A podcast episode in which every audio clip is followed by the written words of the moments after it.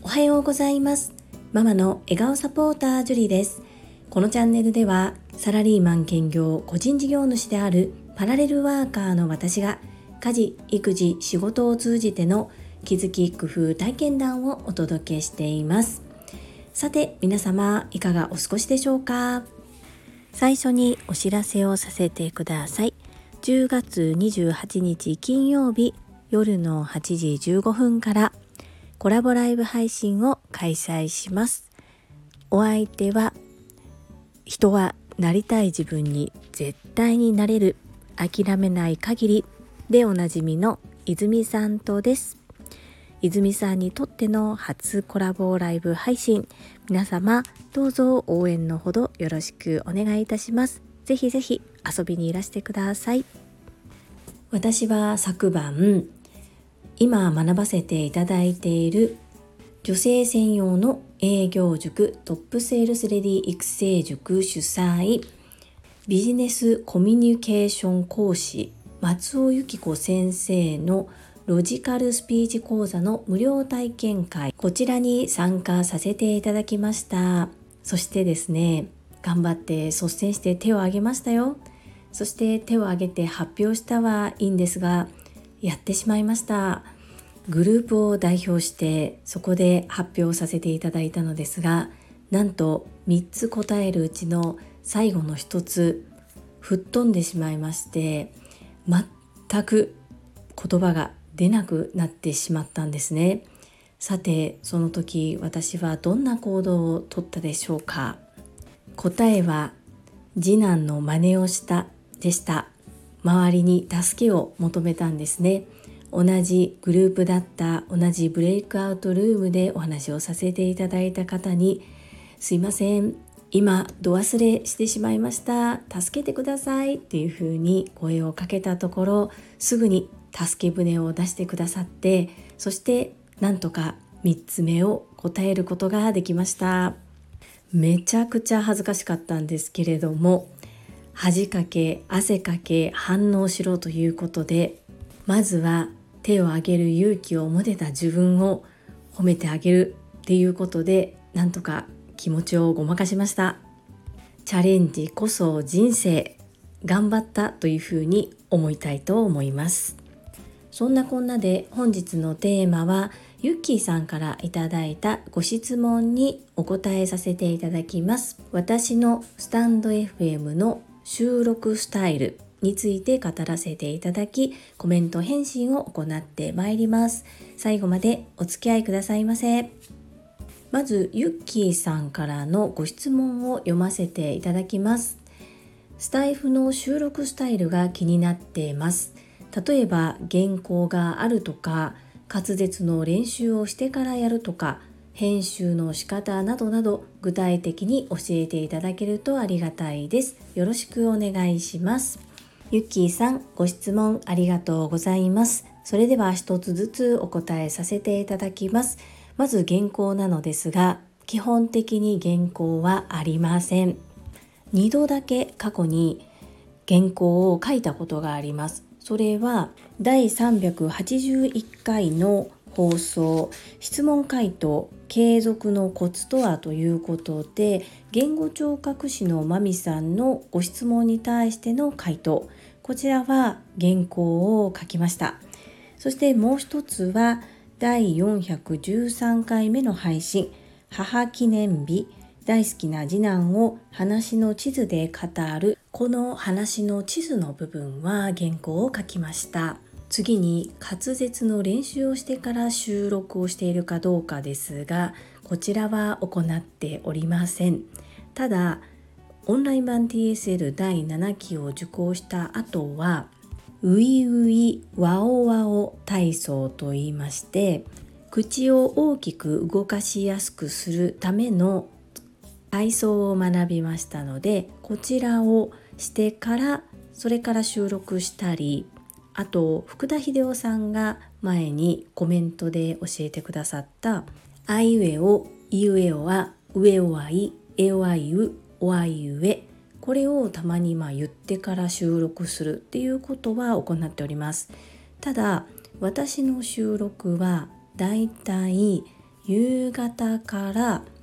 まあ、くじじゅうじぐらいまでの間にすることが多いんですけれども、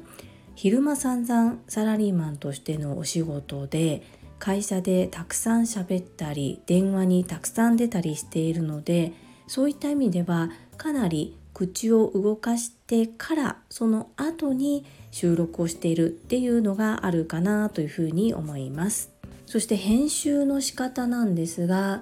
ゆきさんがどのようにされているのかちょっとわからないんですけれども、私の場合は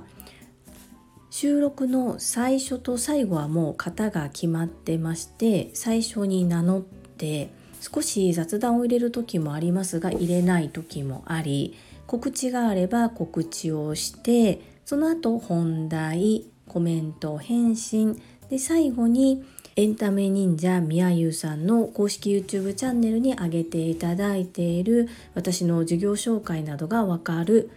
動画のご紹介をして終わるっていう形、もうこの型でいってますね。若干変わることもあるんですけど、ほぼほぼこの形、今のところは貫いております。配信を始めた当初は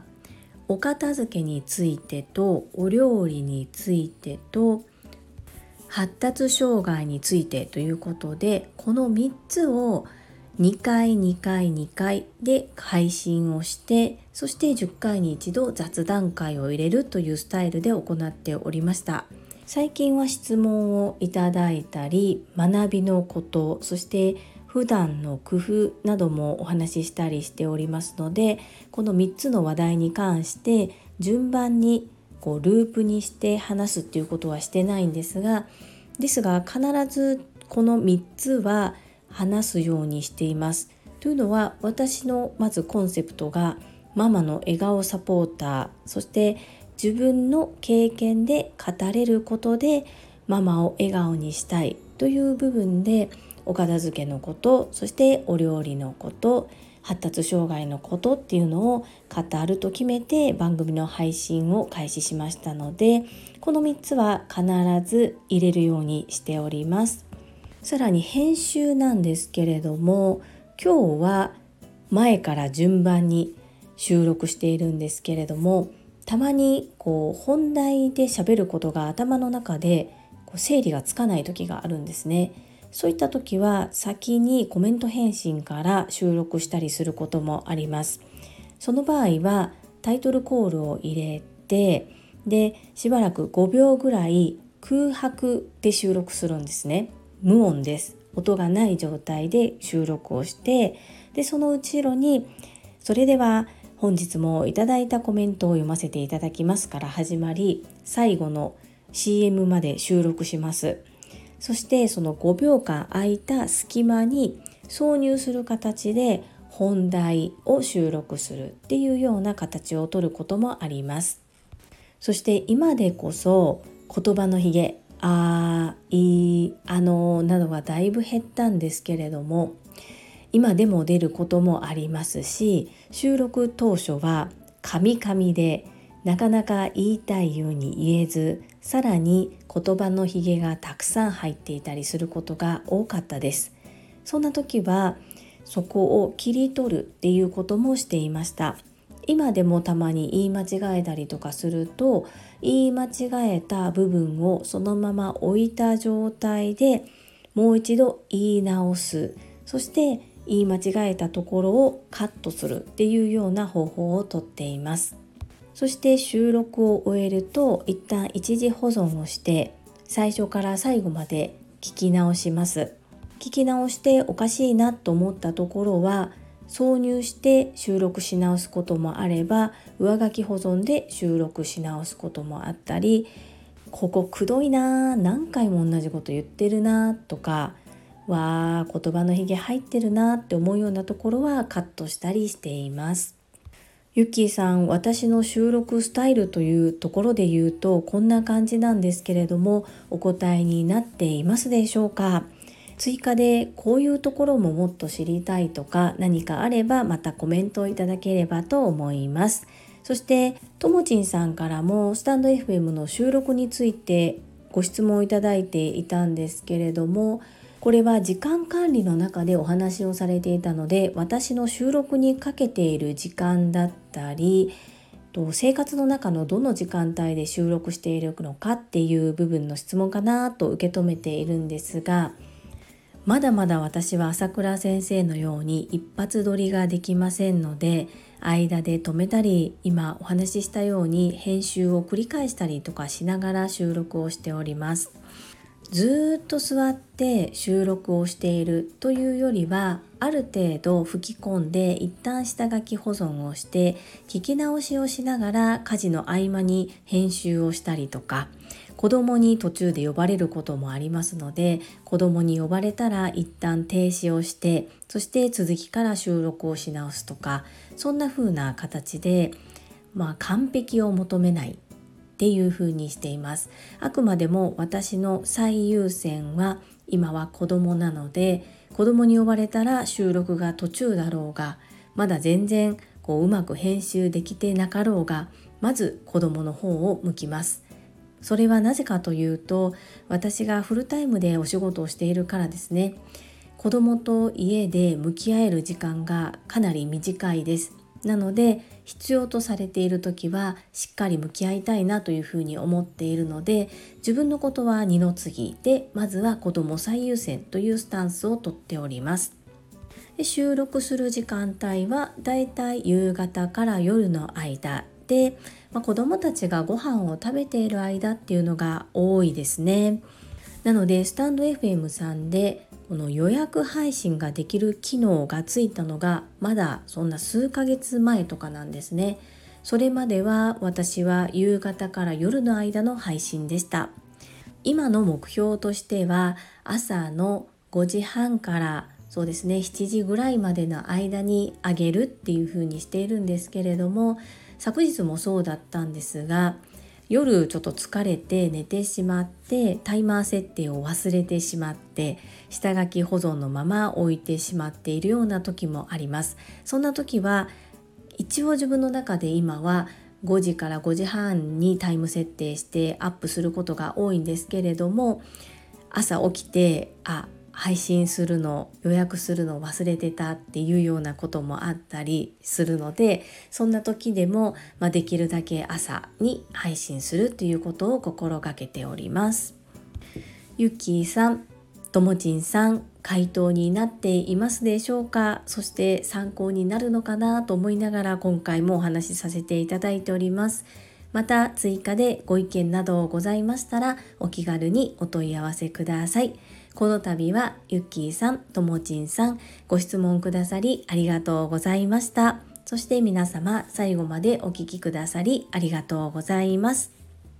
それでは本日もいただいたコメントを読ませていただきます。第よんひゃくじゅうななかいお気に入り夢かなう石鹸のご紹介&コメント返信にお寄せいただいたコメントです。ほめほめドッグトレーナーゆかさんからです。ジュリさん、お礼が大変遅くなりましたが、山本美智子さんが概要欄に私の名前も載せていただいていることを教えてくださりありがとうございました。美智子さんはこの配信の前日ぐらいにフォローくださり、私もフォローバックしていっかいめまで遡って拝聴していたんです。でも、ながらで次々に聞いていたので概要欄を見てなく、ジュリさんが教えてくれなかったらせっかくのみちこさんのご配慮を気づかないままになっていたところでした。しかもお手本にした人の配信ということだったので、私はないなぁと思っていたらジュリさんから私の名前も出てきて、うひょーと変な擬音語を発してしまいました。感激しました。ジュリさん、みちこさん、本当にありがとうございます。ハート。ほめほめドッグトレーナーゆかさん、コメントありがとうございます。おそらくこのコメント、一昨日にいただいていたと思うのですが、私がちょっと見落としていたみたいで、コメント返信が遅くなってしまい、申し訳ありません。本当に山本美智子さん、素敵な方ですよね。配信ももうプロ並みですごいなぁというふうに思っております。毎晩定刻くじにしっかりと配信をされていて、しっとりとした声で私の中ではザ・ラジオというイメージで素敵だなというふうに思います。私もコメントいただくまで気づかなくて、で私もそうだったんですけれども、おそらくひっそりと始められたんですよね、最初で。その後、まあ、皆さんのところにコメントを書かれて、それで徐々に広がっていったのかなと思うんですけれども、本当に私もたまたまこうしっかりといっかいめの概要欄を見せていただいて、そんな自分の名前があると思って読まなかったのでびっくりしました。なのでこれは名前書いてくださっている方にはお伝えしたいなと思って配信内で読ませていただきました。ゆかさんに届いてよかったです。コメントありがとうございます。続きましてだいよんひゃくじゅうきゅうかい、質問回答いちにちの流れと時間管理&コメント返信にお寄せいただいたコメントです。長渕陽子さんからです。ジュリさん、時間管理を丁寧に教えてくださりありがとうございます。何でもこなせていらっしゃるスーパーウーマンに見えてました。朝倉千恵子先生のお話を出されたり、ボイシーやスタイフのどこにでもジュリさんがいらっしゃるので、時間の管理や効率化する方法を常に変化されていらっしゃること、考え方、あり方も大変大変学びになりました。惜しみなく教えてくださりありがとうございます。長渕陽子さん、昨晩は一緒に学ぶことができてとっても嬉しかったです。コメントありがとうございます。本当に時間管理って皆さん永遠のテーマなのかなというふうに思います。私もそうです。工夫をしながら、そして何を最優先にするのかっていうことを考えながら、頭の中の思考の整理っていうのが大切なポイントになってくるのかなと今は思えています。ですがなかなかそこまで来るには時間がかかりました。学びになると言っていただけて嬉しかったです。ともちんさんやゆっきーさんが私にこのような質問をいただけなかったらお話しすることはなかったかと思いますので、ともちんさんとゆっきーさんにも感謝感謝です。長渕陽子さん、コメントありがとうございます。続きまして中島みゆきさんからです。ジュリさん、時間管理のお話をありがとうございました。とても参考になりました。そして私も同じというところもあって嬉しかったです。朝のルーティン後、スタイフや動画を見ながらお弁当と夕食の下ごしらえ、私はこの時間がとても好きです。子どもの登校までの時間との戦い、ワクワクしちゃいます。そして下ごしらえしたおかずで帰宅後一杯飲むのがもっと大好きです。中島みゆきさん、コメントありがとうございます。同じところがあって私も嬉しいです。そして私は拝聴したくてさらに家事を増やすこともあります。というのはご飯ができて、そしてある程度家事が一段落してしまうと聞く時間がないというふうに思ってしまって、じゃあ洗濯を取り込んで畳もうっていうふうに本来後回しにしてしまいがちな家事を率先してやることができるのはこうボイシーやスタンド エフエム っていうご褒美があるからだなというふうに思っております。面白いですよね。そして下ごしらえしたおかずで帰宅後の一杯、素敵ですね。中島みゆきさん、コメントありがとうございます。続きまして泉さんからです。読み上げは大丈夫ですとありますが、面白いので読ませていただきます。ゆうこれたかさんのコメントに対してのお返事です。まずジュリさんのことをこいつ、ゆうこれたかさんしか言えない。ゆうこれたかさんのコメントはずいぶん前から爆笑させていただいています。笑いの神が舞い降りる選ばれし方だと思います。チャプター分けジュリさんの聞けて嬉しかったです。どんどんつこてや笑い。泉さん、コメントありがとうございます。泉さんはもしかしたら私とゆうこれたかさんのこと知らないかもしれないんですけれども、実は本当に隣町に住んでまして、年も近くて、そしてお互い、まあ、韓国のことが好きっていうことで結構ね、なんか考え方とか好きなものが似てるんですよね。でまあ学年ゆうこれたかさんの方が一つ上なんですけれども、どうしても関西弁になると私が敬語がなくなっちゃってこうタメ口になっちゃう節があるんです。泉さんも分かっておられると思いますが、年上敬わなあかんでってたまに言われちゃうんですけども、ついつい調子に乗っちゃうことがあるんですよね。気をつけます。そして昨日の泉さんの配信聞いてたら、もう私チャプター分けさせていただきます。この紙の音、もう爆笑でした。もう到底かなわないなと思って、これは私は取り入れられないなというふうに思いました。コメントありがとうございます。続きましてだいよんひゃくにじゅっかい雑談、挑戦中のスモールステップとコメント返信にお寄せいただいたコメントです。藤井文子さんからです。じゅうがつにじゅうはちにち虎の日にじゅうじじゅうごふんからジュリさんとイズミンのコラボライブ楽しみすぎます。絶対の絶対にリアルタイムでコメント欄にお邪魔します。藤井文子さん、コメントありがとうございます。そしていつもいつもいつもコラボライブ配信リアルでご参加いただき、コメント欄盛り上げてくださり本当に感謝申し上げます。ありがとうございます。これに対して泉さんからお返事をいただいております。ふうみんちゃん、ありがとうございます。ジュリさんと関西弁オンリーでのオファーがあるそうなので、どうなるか今から楽しみです。よろしくお願いします。ということで、そうなんですよ、まさみんさんから泉さんと私のコラボライブ配信関西弁でやってほしいというオファーをいただいておりまして、さあ泉さんどうされますか。そして私敬語だとあんまり関西弁出ないんですよね。ということでどうしようかなというふうにまだ今打ち合わせ中ですよね。よろしくお願いいたします。続きまして泉さんからです。ジュリさんおはようございます。成功者は毎日のルーティンがめちゃくちゃ多い。そしてそれを習慣化するためにいかに時間短縮をし効率よくこなしていくかが仕事の出来不出来につながると聞きました。いやーすごいです。私もこれだけはということをやっていますが、時間がなくてもできるようになりますね。というかあとごふんしかないという時の方が火事場のバカ力とでも言いましょうか、余裕のある時よりはかどるのなんででしょうね。笑い。主婦あるある。先日の ティーエスエル の講義、実は上だけスタメン衣装、下はスウェットでした。かっこ立つお辞儀がなくて救われました。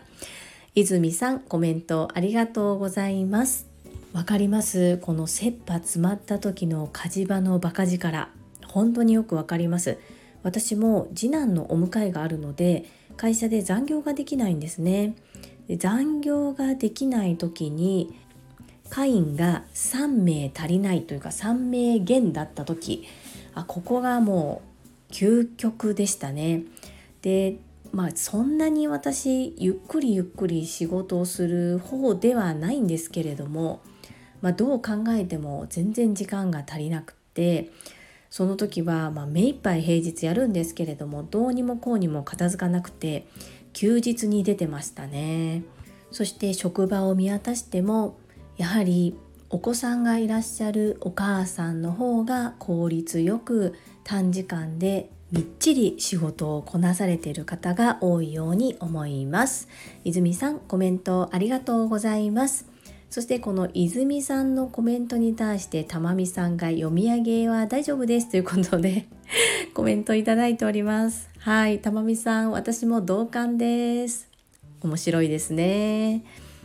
よろしければ皆さん文字でお読みください。よろしくお願いいたします。続きまして福田秀夫さんからです。会員番号じゅうなな福田秀夫です。私はカイロやマッサージが大好きですが、全体の じゅっパーセント に過ぎないのですね。意外でした。確かに施術してもらった直後は体が軽くなるのですが、翌日には元に戻っていたりします。そう考えると じゅっパーセント は本当なのかもしれませんね。まずは睡眠時間を確保することを最優先にします。アンニョン。福田秀夫さんコメントありがとうございます。私もこの全体の じゅっパーセント には本当に驚きました。ですが、私この じゅっパーセント プラスアルファリラックス効果、癒しっていうのがあると思うんですね。なのでそうすることで じゅっパーセント をおそらく超えているんだとは思うんですけれども、やっぱり睡眠、食事、運動が疲労回復の きゅうじゅっパーセント を占めるっていうのはこれは事実のようです。そしてその睡眠のことでエミリンさんが追加でご質問されていたんですね。それはこうその睡眠の取り方です。こうちょこちょこ、こう昼寝だったり夕寝だったり合間でごふんやじゅっぷん少しずつ寝るっていうのはどうでしょうかという質問をされていたんですが、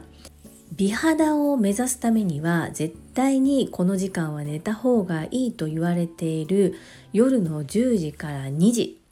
この間はもう絶対に寝ないと疲労回復はやっぱりしにくいというようなことをおっしゃっていました。なのでやっぱり美と健康と学び、この美と健康っていうところを考えると夜のじゅうじからにじの間は必ず寝ていた方がいいということになるようです。福田秀夫さん、ぜひ参考になさってみてください。アンニョン。続きましてひろぴょんさんからです。ジュリさん、おはようございます。ストレッチを無理なく継続するのは大変良いですよね。私も過去ランニングを行っていた時、走る前と走った後にストレッチを行っていました。普段あまり伸ばすことのない筋をゆっくり伸ばすと新しい血液が供給されるような感覚を感じます。かっこ私の場合、身体を休めることについても睡眠、栄養、運動でほとんどの場合回復するのは納得です。施術は睡眠不足や運動不足を補足してくれるものと考えると生活習慣を見直すことは非常に大事ですね。ただし、より強度な負荷や蓄積された疲労を回復させるには施術は必要になってきます。自分でできる身体のメンテナンスにはストレッチに加えて筋膜リリースや予防としてインナーマッスルを鍛えるなども有効です。あ、泉さんとのコラボ配信楽しみにしています。会員番号じゅうはちばん、ひろぴょんでした。ひろぴょんさん、コメントありがとうございます。このひろぴょんさんからいただいたコメントを読ませていただくと、ひろぴょんさんは体のメンテナンスについてとても詳しい方なんだなというふうに思いながら読ませていただきました。私もストレッチに加えて筋膜リリースやインナーマッスルを鍛える、こちらも意識していきたいです。ありがとうございます。そしてコラボライブ配信楽しみにしてくださり本当に嬉しいです。泉さんの新たな第一歩、ぜひ皆さんで応援よろしくお願いいたします。続きまして石垣島のまみさんからです。ジュリさん、こんばんは。石垣島のまみです。施術が じゅっパーセント っていうのが驚きでした。え、今までの私は勘違い笑い。いつも体がしんどくなるとマッサージに行き、施術後は完全復活していました。これは単なる思い込みだったんですね笑い。ジュリさんのお話を聞いて、これからは睡眠や食事、適度な運動を大切にしていきます。それにしても昨日は神回だったようですね。参加されているメンツが豪華でしたね。石垣島のまみさん、コメントありがとうございます。こう施術が じゅっパーセント、 私もとっても驚きだったんですが、カイロプラクティックを実際に施術している方のお話でした。そして先ほど福田秀夫さんのコメント返しでもお話しさせていただいたんですが、施術そのものは じゅっパーセント かもしれませんが、それにより元気になることできっと栄養も吸収されやすくなったり、それによるリラックス、癒され効果っていうのもきっとあるんだろうなと思い、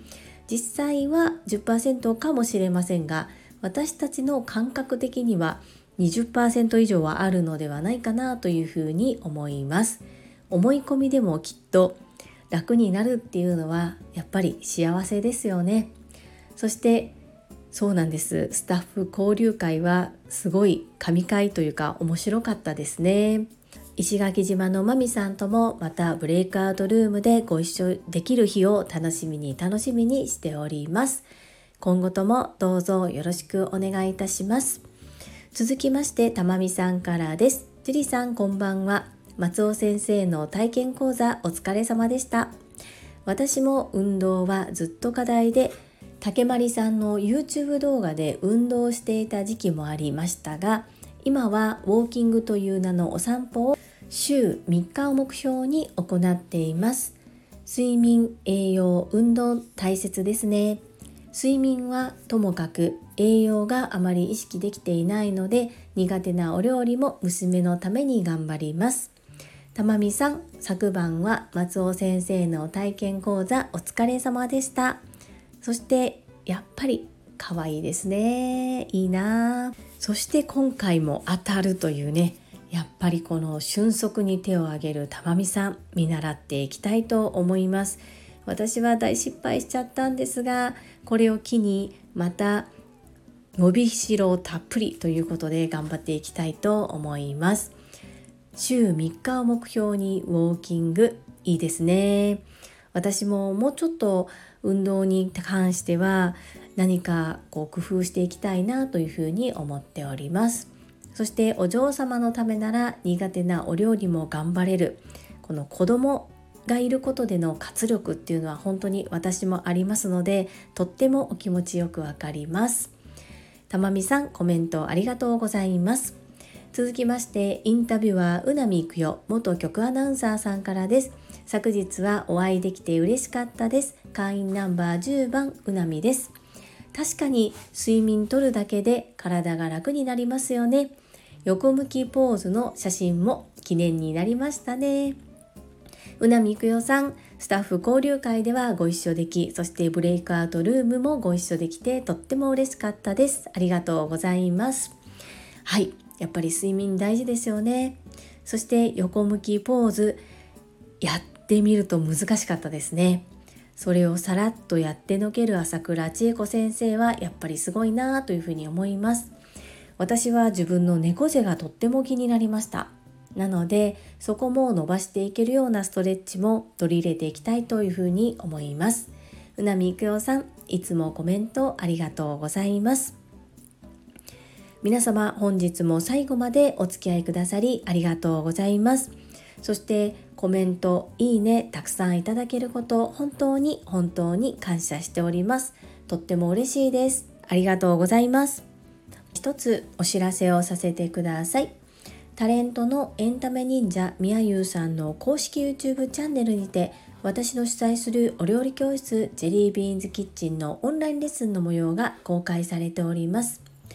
動画は約じゅっぷん程度で、授業紹介、自己紹介もご覧いただける内容となっております。概要欄にリンクを貼らせていただきますので、ぜひご覧くださいませ。それではまた明日お会いしましょう。素敵な一日をお過ごしください。ママの笑顔サポータージュリーでした。